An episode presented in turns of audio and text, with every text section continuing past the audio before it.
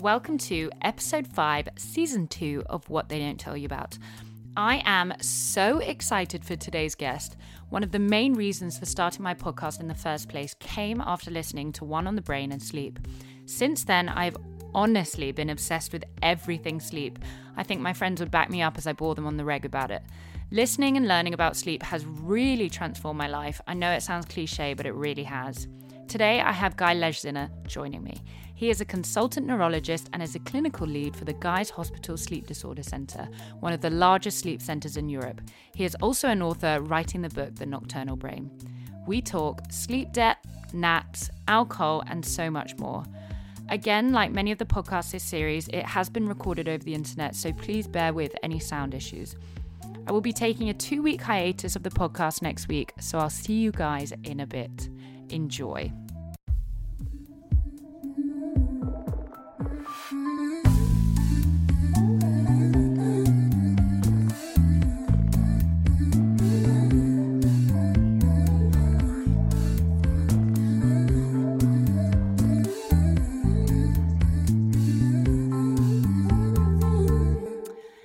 Hi, guys, and welcome back to the podcast. So, I am so excited for this guest today. As you all know, and a lot of my friends know, I am obsessed with sleep. And we've got Guy Lesh- Leschziner. Have I said that right? You have, yeah, just about. Um, he is a consultant neurologist and sleep physician and author of The Nocturnal Brain and The Secret World of Sleep. Hello. Hi, Grace. How are you? I'm good, thank you. Kind of uh, enjoying the lockdown. I know, I know. I'm enjoying enjoying it when the weather's nice. um, so I've wanted to ask the first question: How did you get into the field of sleep and specialising in sleep disorders? So my background is uh, neurology. I actually trained in general neurology and epilepsy. Um, but um, despite the fact that as doctors we historically have been taught very little about sleep, uh, uh as part of my degree, I opted to do a, a, an extra subject, and one of those areas that we studied was sleep. And it was really at that point that it suddenly it occurred to me that sleep was not purely about just waking up feeling a bit less tired than you felt when you went to bed, but that actually sleep had multiple important functions, both for the brain and the body. And it was really from there that I developed a, a, more and more um, interest in in the world of sleep and what's happening to our brains in particular, but all of us uh, over the course of this eight-hour period uh, that we perceive to be empty space, which of course it's not. And uh, so I'm going to go in with the first myth, and I think a lot of people have this, and I actually believe this for a really long time. I would get up at 5 a.m. after having five hours of sleep because I think as humans, we are programmed to say, you know, you're getting up early means you're achieving. But I felt awful. I honestly couldn't function. I'd go to the gym, I'd feel terrible. But I'd say to myself, you know what, you got five hours last night, you're going to get 10 the next night. So that's fine. You're making up for lost time. It can you pay back sleep debt? Well, you can pay back back sleep debt to some extent. So if you are uh, sleep deprived by you know half an hour or an hour every night during the week, then the likelihood is that you know if you sleep in as much as you want at the weekends, you probably will to some extent pay back that sleep debt. But if you're sleeping five hours rather than seven hours, then there is mm. actually quite good evidence that even if you sleep as much as you can possibly sleep at the weekends, by the time Monday morning comes back, there will still be some neurological, some cognitive consequences to having slept so little during the course of the, the previous week. So, in a clinical setting, when we're seeing patients, we typically say, well, look, in order to rule out sleep deprivation, you really need to be sleeping as much as you can for two weeks before we can be sure that actually your sleep debt is repaid. Wow. That's really, really you would you really wouldn't think two weeks. I'd think you know I get to the weekend and I'm done for. I'm good. Well, a lot of people, when, when I see them in clinic, say, Well, I don't understand why I'm feeling so tired because although when I sleep five or six hours, I, I wake up feeling tired. If I then give myself seven or eight hours the following night, I still wake up feeling as tired. And the answer that is, of course, you haven't paid back your sleep debt. And you really need to be doing that consistently for a two week period before it's very clear that your sleep debt has been repaid. Are there people that actually can function on five hours sleep? I think there are, but they're very few and far between. So I have uh, a couple of patients uh, who seem to be able to sleep four or five hours without any ill effects. And indeed, we understand this to have an underlying genetic basis in that there are many members of their families who also have something similar. But for the vast majority of people, you know, these are incredibly rare, these individuals. For the vast majority of people, it's impossible really to function fully off a regular five hours a night sleep. And what is the optimal amount of sleep per night? Our, our, our, sleep requirement is to some extent genetically determined. We are we are aware that there are some genes that have been identified that directly influence the duration that we need to sleep. So on a population level, it, it appears that on average the optimal amount of sleep is between um, seven to eight and a half hours, but okay. it comes down to the individual. Okay, and can you oversleep? Uh, that's a very good question, and I'm not sure that we've adequately answered that question. We know that when you look at, for example, the association between sleep duration and mortality, there, there is a clear signal that if you sleep too little, your risk of death goes up. But equally, if you sleep too long, your risk also goes up, which is something that is a bit of a surprise. Now, it may simply be that actually, if you're sleeping a long time, then either you're on medications for other conditions that might make you rather more sleepy, or that you have a sleep disorder or some other neurological disorder that is increasing your sleep requirement and is actually increasing your mortality. So I guess the question is not whether it's bad to sleep too long, but you have to ask yourself if you're requiring 11 or 12 hours a, a, night in order to feel fully rested, then is there something going on with you physically that might be resulting in that requirement? Yeah, because I find it fascinating in your book how you speak of sleep apnea. And my little brother, he's about 10, and growing up, I remember sharing rooms with him when we go on family holidays and we're about 10 and he would snore so loudly and wet the bed all the time and I remember being like to my mum, "Mum, like he, why is he doing this? He's like 10." And then he went to see um, clinicians and they said he's got sleep apnea, which he's actually had surgery for. Mm. But it, what astounded me was how, in your book, how many people actually suffer from sleep apnea. What are the percentages there with sleep apnea?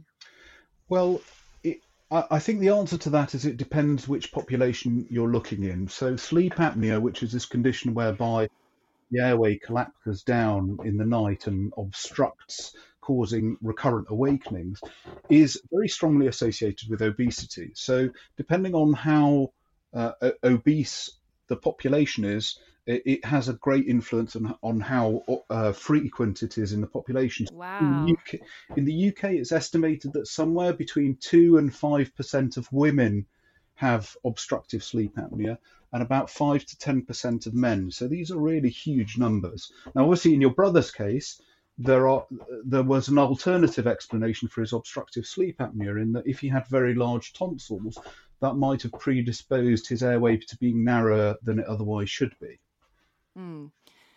Wow. I mean, I find is that. Do you think that percentages is re, uh, direct that those ones you just said directly correlated to obesity within men and women? Well, within it, this population. To to to some extent, yes. But we know that obstructive sleep apnea is more common in men anyway. Uh, we think that there are some hormonal influences also in terms of muscle. So men tend to have a a, a, thicker, more muscular neck than women. It, it's not the only explanation, but is certainly a very important factor.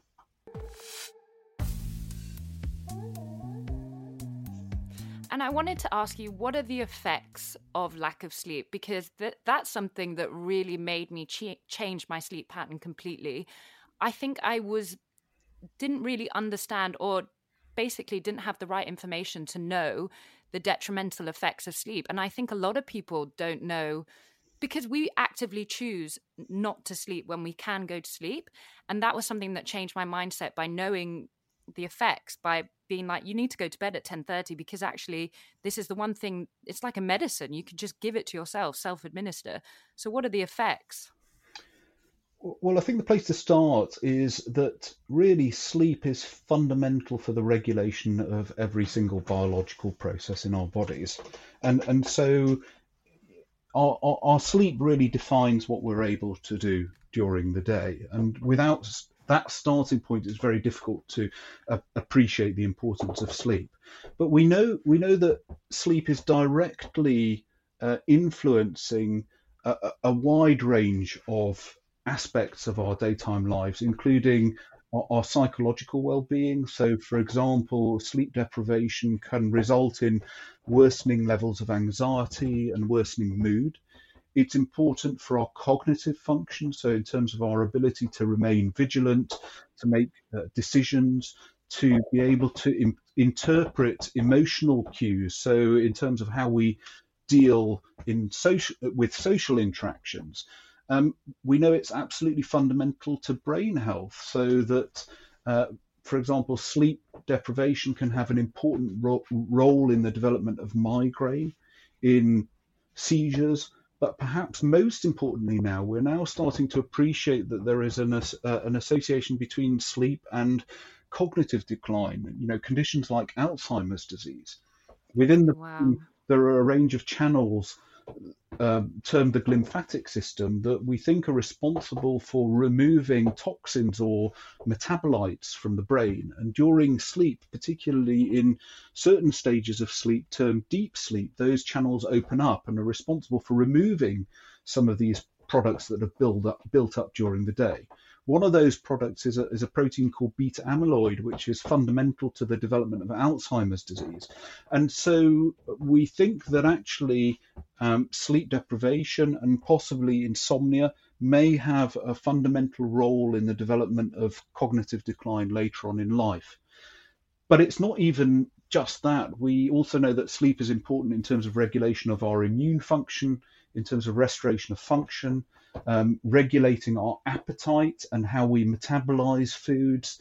Um, even potentially, there is an association between sleep and risk of cancer. So, the World Health Organization a few years ago added shift work to, uh, to the list of possible carcinogens, in that uh, disrupted circadian rhythms, disrupted body clock rhythms have been implicated in the development of cancers like prostate cancer and breast cancer to such an extent that actually some Scandinavian countries have have uh, started up compensation schemes for government shift workers who subsequently develop cancer. So really, it is for important for every single aspect of our well-being. Wow. And I know you were talking just then about the different stages of sleep. And I think that will go on nicely with the rest of the podcast. But I just like a, if you could explain a brief summary of the different stages of sleep and why each one is important. So when we drift off to sleep, we tend to start off in, in a stage of sleep called non-REM sleep. This is really what we perceive of as sleep. When we monitor the brain waves, we can see that the brain waves slow down a little, um, and uh, the the brain becomes a bit more quiescent. And as we continuing to slow uh, into uh, sleep, then that depth of that non-REM sleep increases to the point where we hit what we term slow wave sleep or stage three sleep. These are the deepest stages of sleep that are responsible for restoration of function and, as I've already said, probably uh, regulation of our brains as well. After about 75 minutes to 90 minutes, we then hit a stage of sleep called REM sleep, rapid eye movement sleep. Now, rapid eye movement sleep is actually completely different from non REM sleep in that when we look at the brain uh, using scalp electrodes, we can actually see that the brain waves are very, very fast. And in fact, it looks rather like the brain is awake. But during that stage of sleep, our bodies are essentially completely isolated from our brains. We're completely paralyzed. We can't move at all. And it's during this stage of sleep, REM sleep, that we tend to do most of our dreaming. So those dreams of a narrative structure, a plot evolving in our minds, are very closely linked to REM sleep. And, and so over the course of the night, we tend to cycle through these different stages four or five times every 90 minutes or so before we then finally wake up. And I wanted to talk to you about so when when I wake up, and this is something I've changed a habit of, is snoozing. So at the is this an end of a cycle when I will snooze my alarm and then I'll I'll be like five minutes, another five minutes, but I'd wake up feeling absolutely awful after the five minutes instead of when I'd actually just get up and get on with my day. Is that something to do about where you are in your cycle of sleep, or is that because of maybe you're entering another sleep cycle? Well, what should happen towards the latter stage of the night, so just before you wake up, uh, is you should be maintaining most of your time in either REM sleep, in dreaming sleep, or in light non REM sleep. Whereas if you're very sleep deprived and your alarm goes off and then you go back to sleep again, it may be because you're so sleep deprived that you're going back into very deep sleep, stage three sleep. And when people wake up from stage three sleep, that's when they feel awful. It's what we term sleep inertia, or when it's very bad, sleep drunkenness. So that kind of very groggy feeling where you feel a bit confused, you feel terribly lethargic. So does that relate to when you were sleeping five hours a night that you were pressing the snooze button all the time? Completely. And I also think, I mean, I know this is something you talk about a lot um, about if I changed my sleeping pattern in terms of I, if I slept two hours later and then woke up two hours le- earlier, that I'd also feel so awful when I'd wake up like that. Yeah. So, so, so I think that reflects the fact that you're probably very sleep deprived, and also potentially going into deep stage three sleep in uh, at the time that you would want to wake up. Yeah, totally. I mean, how do people deal with that when people who are traveling a lot, how how do people deal with that in terms of jet lag? Well, I think that's very difficult, and if I had an answer for that, um, then uh, I, would be working in the pharmaceutical industry. Yeah. Um, I, I, guess that the key thing is to, when you are traveling, is first of all to not to try and skimp on sleep, but the other thing to do is to try and undertake certain measures to shift your body clock as quickly as possible. And we know that there are a range of factors that are very important in regulating your internal body clock, including things like bright light and a hormone called melatonin, but also a range of other behaviors like exercise and eating, for example. So I, in terms of what you can easily manipulate, probably light, your environmental light, is the most important of those factors. And so, if you're trying to shift your body clock forward, then trying to expose yourself to as much bright light as possible early in the morning is the right thing to do. If you're trying to shift your body clock back, i.e., trying to delay your body clock, then exposing yourself to bright light, ideally outdoors in bright sunshine, um, in the evening is probably the best thing that you can do. Okay. It's very difficult for your brain to compensate for profound sleep deprivation. Is that detrimental in the long run for someone who travels a lot? Well, it, I, I think once again it comes down to the individual. For some people, um, they find it very difficult to sleep at any time whenever they want, regardless of what their body clock is telling them. But if you're one of these individuals who perhaps doesn't have really good quality sleep or finds it difficult to sleep, you perhaps have a touch of insomnia, then when you're trying to sleep against your own body clock, then that can be very difficult. And so it can result in significant insomnia and sleep deprivation. And if you're one of those individuals, and obviously there are more potential long term consequences of that constant shifting pattern because essentially you're going to end up being chronically sleep deprived. Okay. Wow.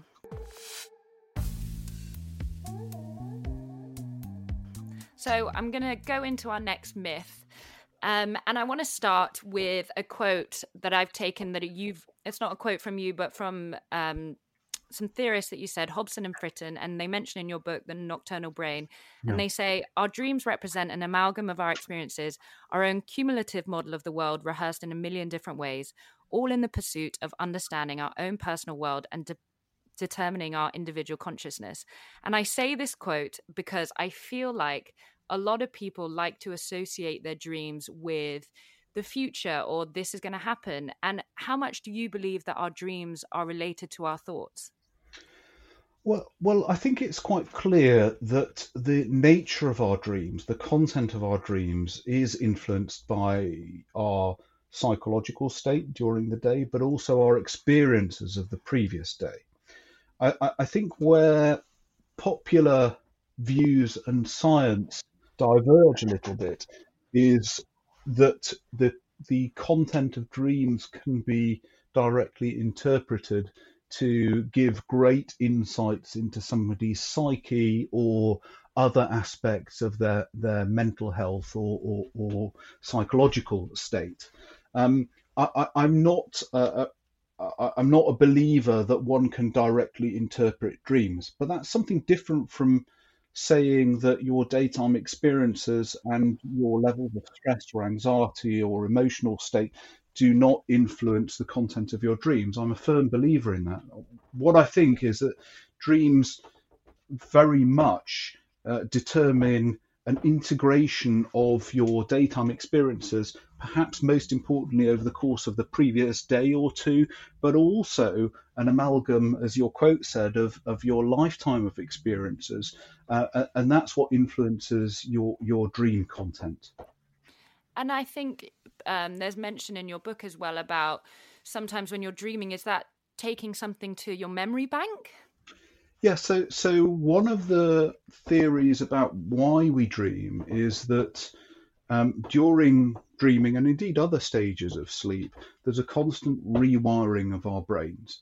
So if you look at the the, the Friston model, the Hobson-Friston model, which you mm-hmm. referred to earlier, then what what they argue is that dreaming is about remodeling our understanding of the world so that we our brains are primarily functioning as prediction mach- machines because we can't take in everything around us and process them so quickly as to ensure that we can live a normal life. So, in order to do that, we have to make predictions about the world. And if we make predictions about the world, then, then we have to have a model of the world as we see it. And so they argue that the process of dreaming is about tweaking our model of the world, you know, altering it in subtle ways, refining it so that our brains can better function as prediction machines. Uh, there is some overlap between that model and the model regarding memory. So that actually what's happening during the different stages of sleep is that connections are being formed and pruned over the course of the night that allow us to remember uh, certain aspects of our lives, to consolidate memories. And one of the other theories about dreaming is that actually what, what's happening during dreaming is that we're actually cleansing our memories of their emotional context. So if we have a memory that's associated with a very strong element of fear or anxiety, then the process of dreaming actually allows us to consolidate those memories, but to try and downplay some of those emotional contexts to those memories. And I think this, wow. is, view, this is where the view that, for example, people with PTSD, post traumatic stress disorder, often have recurrent nightmares related to the trauma that they've experienced in their lives. In that essentially what's happening is because the memory that they're reliving in their dreams has got such a strong emotional component to it that they wake up, and that's what night the nightmares are. And because that process is interrupted, because that process is never completed, then they never really recover emotionally from that traumatic event. Wow. I mean, it's so interesting that you say that because if I've ever had a scenario where it's got a negative connotation to it, and if it, if it's something that's happened that day in my memory, it's something I'd worry about or be anxious about. After one night's sleep, I think back to it and I'm like, okay, yeah, it's still a bit negative. And then in a month's time, I'm like, oh, whatever, that thing's fine. And is that something to do with taking away the negative connotations when you're asleep? Yes, almost certainly, I think. Yeah, wow. Um, I wanted to also discuss in your book, you speak of one of your patients called Jackie. And I know I briefly said to you on email, but I mean, you're probably better explaining what happened to her, which is uh, crazy. but I wanted to ask is that related to dreams? Is that related to dreaming or? Yeah, well, in a, in a in a weird sort of way. So I think I said earlier on that REM sleep is the stage of sleep that we most associate with dreams of a narrative structure, what we really consider dreams. But over recent years, we've also understood that actually, even in non REM sleep, this very different stage of sleep, we do dream to some extent. So we often experience visual imagery or strong emotions.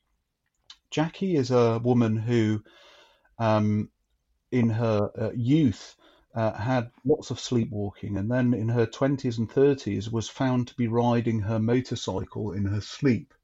Um, now in her 60s and 70s, she was witnessed by her neighbours driving in the middle of the night without any memory of it and was probably sleep driving. Um, but these conditions, uh, uh, which are really part of the spectrum of sleepwalking, arise in, in very deep sleep. Um, so one has to obviously ask the question well, how can people drive? How can people ride their motorbike? How can they cook? or eat or do some really complex things. Think, you know, I've seen patients who, for example, have rewired TV sets in the middle of the night when one is very deep sleep. And the explanation that science provides us is really quite remarkable in that we, uh, we now know that individuals who do these kinds of things actually are able to exhibit sleep or different stages of sleep in different parts of the brain so that actually um, during these events, these sleepwalking or sleep driving or sleep motorbiking events, parts of the brain remain very deep asleep, and those parts of the brain uh, involve memory and also decision making or rational thinking.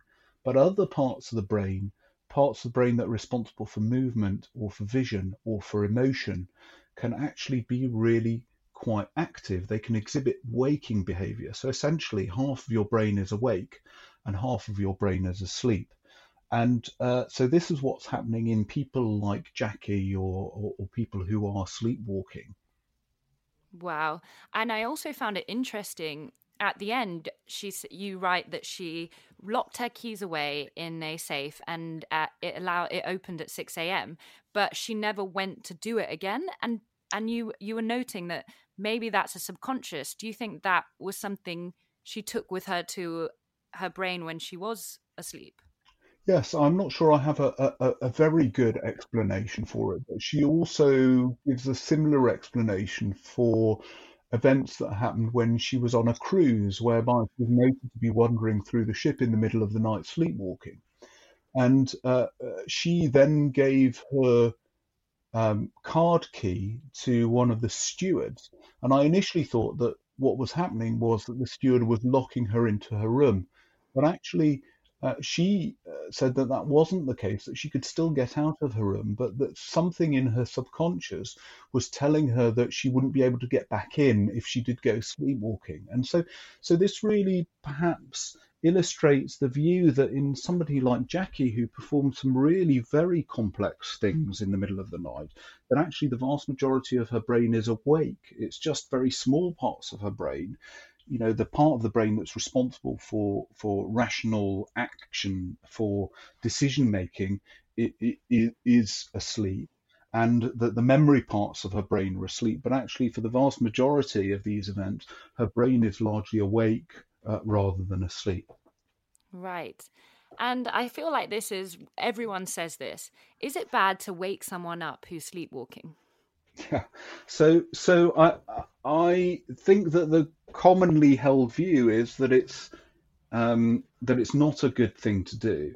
There is some evidence that actually, if somebody has a tendency towards violent behaviour in their sleepwalking event, then actually one does risk provoking uh, uh, provoking a, a, violent outburst in, in, these individuals. But for the vast majority of people, waking somebody up is probably not going to result in any significant harm.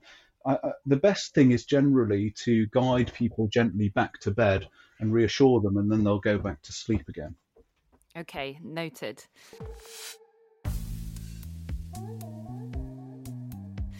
So, I'm going to go into the next myth and I think a lot of people have this idea that I'm going to have a nightcap and that will send me into a lovely deep sleep. Mm. What are the effects of alcohol on sleep? Are they good or are they bad? Well, you know, alcohol is a very good uh, depressant of the central nervous system. So it's a good sedative. And, you know, if you're having difficulty getting off to sleep, uh, then actually taking some alcohol, which is likely to relax you and is likely to make you a bit sleepy, may be helpful. But actually, the effects on the quality of sleep are really quite marked. So, alcohol tends to cause sleep to become less deep. So, it reduces the amount of stage three or deep sleep that people get. It fragments sleep, so it breaks it up. It makes it much more likely for your sleep to be very light and broken. And I think that it also gives rise to other problems, like, for example, a full bladder in the middle of the night, which is going to have a, a bad uh, effect on your sleep.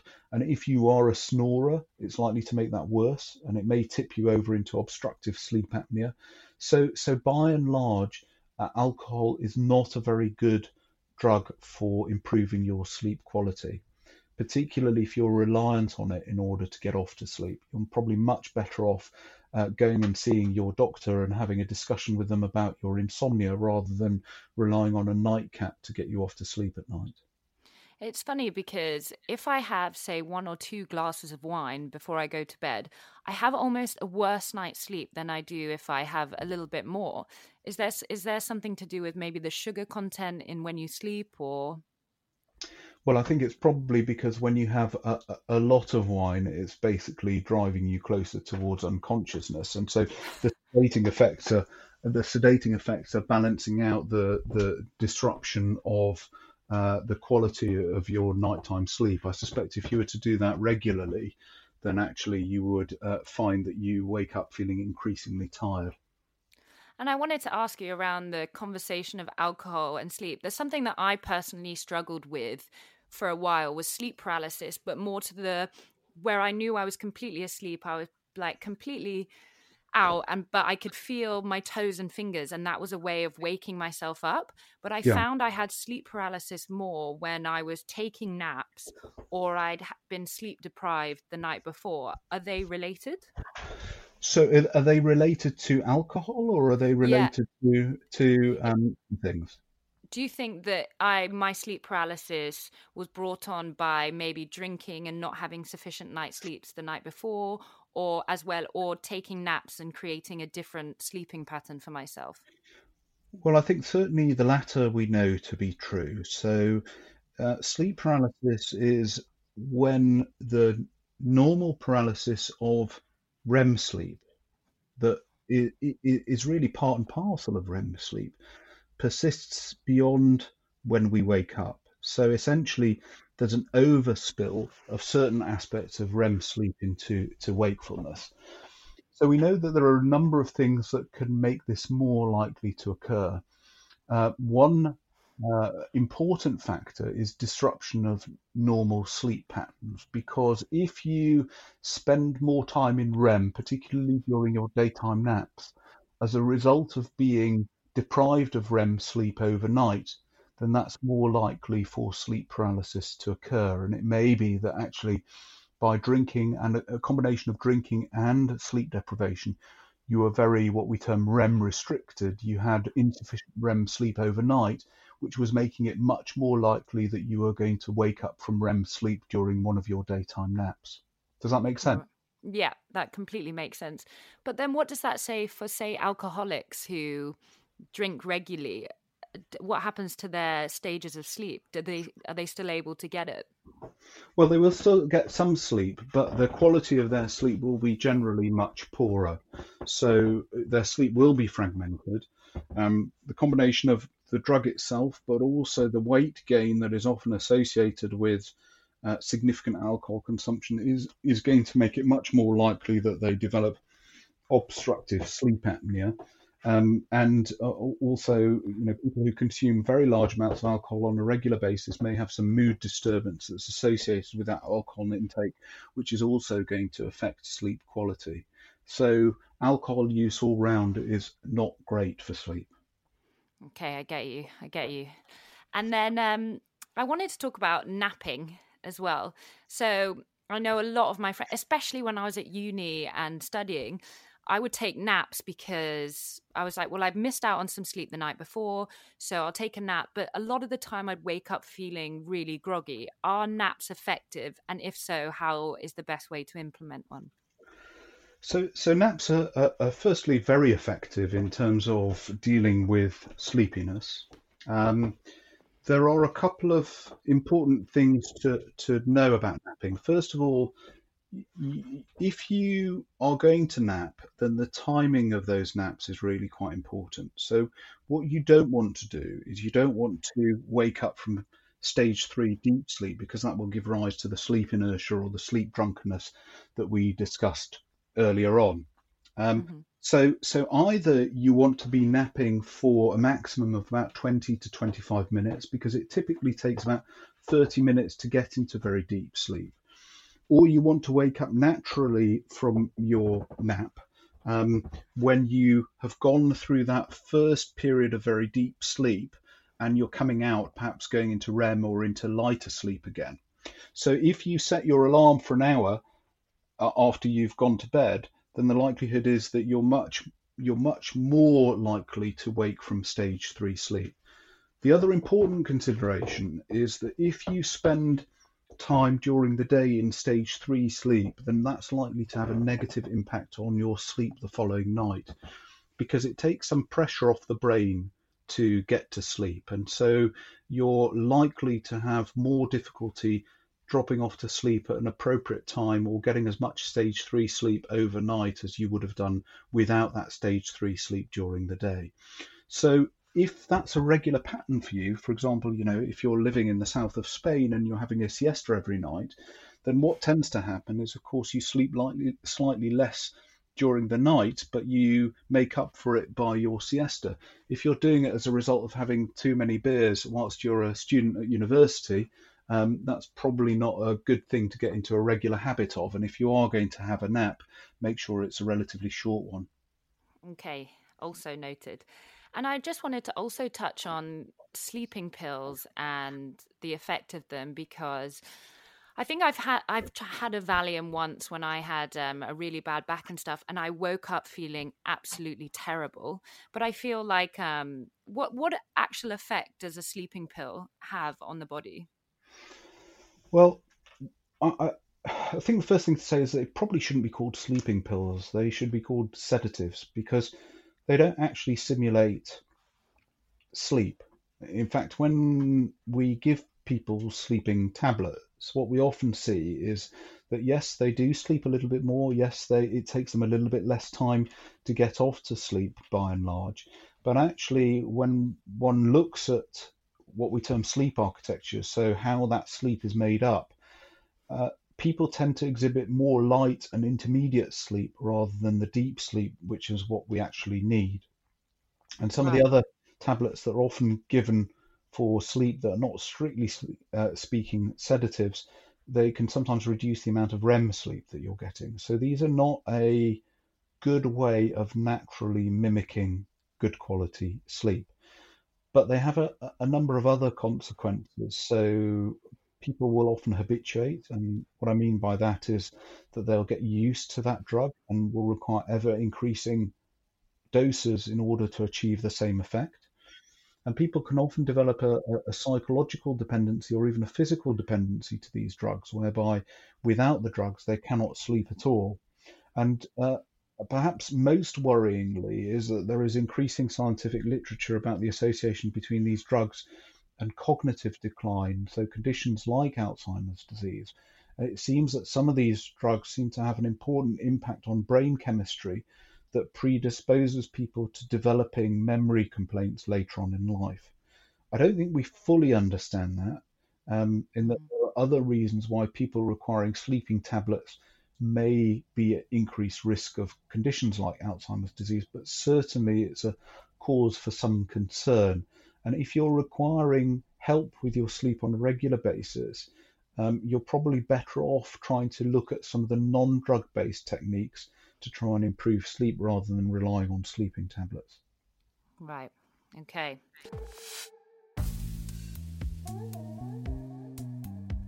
And then I wanted to go into a final myth before I go into the few questions. You mentioned earlier about sleep being something to do with genetics. Mm. And I find that interesting because my dad, especially, sleeps very poorly, but I sleep really well. In what sense does genetics have a play in how you sleep? Is it environmental, maybe in the sense that when I was younger, I was taught a sleeping pattern, so that is how I go ahead, or is it something to do with how you how you're made up?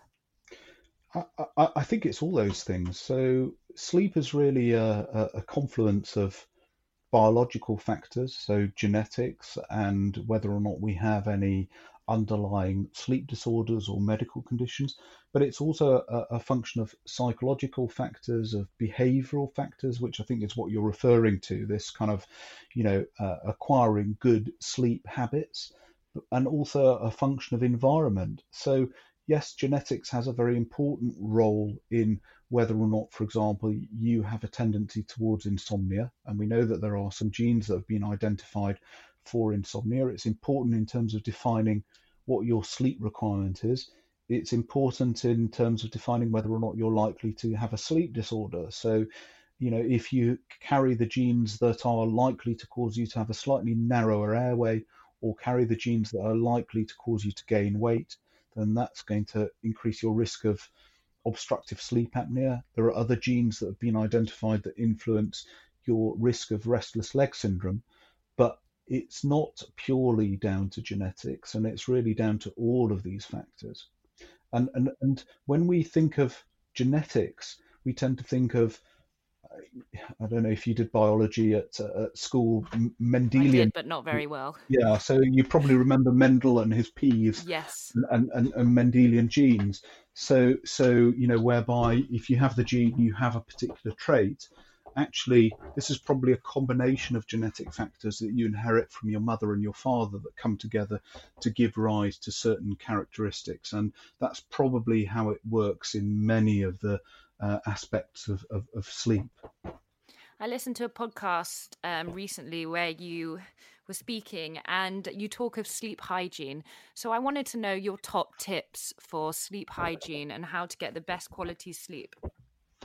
Yeah, uh, uh, sleep hygiene is a horrible term. Um, it kind of suggests that somehow some people sleep cleanly and other people sleep in a sort of dirty, disgusting fashion. Um, all, all, that sleep hygiene means is really the behavior surrounding sleep. So uh, most of these things are largely common sense. And, and it's important to stress that if you're a good sleeper, then you don't necessarily need to worry about sleep hygiene. It's only when you're having difficulties getting off to sleep, or your sleep is unrefreshing, or there's some other problem with your sleep that you need to worry about it. So, you know, things like, for example, making sure that your bedroom is an environment that you associate with sleep rather than other things like watching Netflix or working. Um, you know, if you have got problems getting off to sleep, then that's really important. But if you're one of these individuals who can watch Netflix until midnight and then close your laptop and drift off to sleep within two or three minutes, then you don't necessarily need to worry about it. As I've already said, light is a really important factor in regulating your circadian rhythm and, and regulating your sleep. So bright we know that bright light late in the evening is very good at suppressing a hormone in your brain called melatonin and melatonin is one of the main chemical signals that allows you to drift off to sleep. So if you're exposing yourself to very bright light and you're suppressing your melatonin that may make it more difficult for you to drift off to sleep when you want to. It may also lessen the quality of your sleep. We've talked about avoiding alcohol. Caffeine is obviously really important for some people um, in that caffeine hangs around a lot longer than we think it does. And even if you're drinking coffee until midday, if you drink enough coffee before midday, then there will still be some coffee, caffeine circulating in your system and may influence your sleep. Uh, your, your response to caffeine is another one of these things that is under genetic control, in that there are some individuals who carry a particular um, variant in their genetic makeup that means that actually coffee or caffeine has no impact at all on your sleep. I so, have a friend like that. Yeah, so I, I'm always very envious of these people who can drink a double espresso after dinner and then go to sleep without any difficulties. But that is often genetically predetermined as well. So it's about understanding what aspects of your daytime or evening behavior influence your sleep and trying to rectify those. If those are not things that apply to you, then you don't necessarily need to worry about them. And do you think it's important to try and stick to a sleeping routine every night or is it okay if you give or take an hour or two because i do i do really like the fact that you emphasize if you don't have a problem then you don't really need to worry about it because something i really struggled with when first reading about all these sleep sleep problems and stuff i was like oh my gosh i've missed one hour so oh, uh, this means i'm you know being a detriment to myself this is yeah. not good. Um is is there is it okay if i miss an hour or two at the end of my night or what do you think? Well i think i think that human beings and human brains are remarkably resilient things and you know of course we're adapted to accept some variation. And i think it's slightly problematic to be too didactic to, to be too rigid about um, sleep or indeed any other human behavior. Um, it, it risks actually people obsessing about sleep or fetishizing sleep. And and uh, increasing their anxiety about sleep because what you don't want is you don't want to end up in a situation whereby you say well i have to be in bed by 10 o'clock i have to be asleep by 10.30 because if on one night you don't achieve that then what you don't want is you don't want your anxiety about your sleep to escalate out of control. And and, and this is I, I think of relevance to people who track their sleep in that a lot of people who use sleep trackers they kind of know if the truth be told whether or not they are sleep deprived they kind of know whether or not they have insomnia and they don't need a sleep tracker to tell them that they're not sleeping enough or that they have insomnia for people who have insomnia and have a bit of anxiety about their sleep anyway, then what these sleep trackers do is they tend to make people obsess even more about their sleep and can actually worsen insomnia. So, so it's about having a healthy view of sleep, understanding that it's important for you, understanding that it's important for you know pretty much every aspect of your health, but at the same time trying to maintain that balance there and not thinking that if you miss an hour or two. If you go to bed late, if you have an all nighter on one night every so often, that this is a catastrophic event. It's not. Totally. And that this is one question that I really wanted to fit somewhere, but blue light glasses, do they work? Yeah, I, I, I think that the impact of blue light on sleep remains somewhat controversial in that we do know very clearly that blue light is a really important factor in regulating your melatonin, but there remains some disagreement about the impact of blue light on your sleep because obviously just because it affects your brain chemistry does not necessarily mean it has a massive impact on on your sleep. If you use glasses that filter out blue light, and if you are particularly sensitive to the effect of blue light on your circadian rhythm, and we think that this may be what underlies um, something called delayed sleep phase syndrome, where people are set to a rhythm whereby they can only get off to sleep at 4 a.m. and then wake up in the mid afternoon, for example, then actually filtering out blue light may have uh, a, a, an important impact on the circadian rhythm. But once again, it comes down to um, the individual and trying to work out whether or not that has any significant impact. What we do know is that many of these filters that gadgets like iPads or mobile phones have, this sort of night shift mode, actually has relatively little impact on your melatonin. And if you're going to use these gadgets and you're worried about light, then actually what you should be doing is is uh, putting the contrast levels on your devices right down in order to minimize the impact of these devices on your sleep. But it's also important to recognize that it's not just the light uh, of these devices that has an impact on your sleep, it's also the mental stimulation of surfing through Twitter or um, Instagram in the middle of the night. That's quite a mentally alerting phenomenon, and that in itself may be having a, a, a negative consequence on your sleep. Right. Wow, I find it all so fascinating. Well, I think that's all we've got time for, really. But I honestly could talk to you for hours. I feel like I'd love to pick your brain for a day. But um, thank you so, so, so much for doing this um, and speaking to me today. My pleasure. Thanks for having me. Um, I really hope that people can take away from this as much as I do when I listen to, read your book, listen to podcasts that you've been on. So thank you so much. If you'd like to get in touch about anything to do with the podcast or just to say hey, our email address, and when I say our, I definitely mean just me, is what they don't tell you about pod at gmail.com. Very nice and long for you to write down.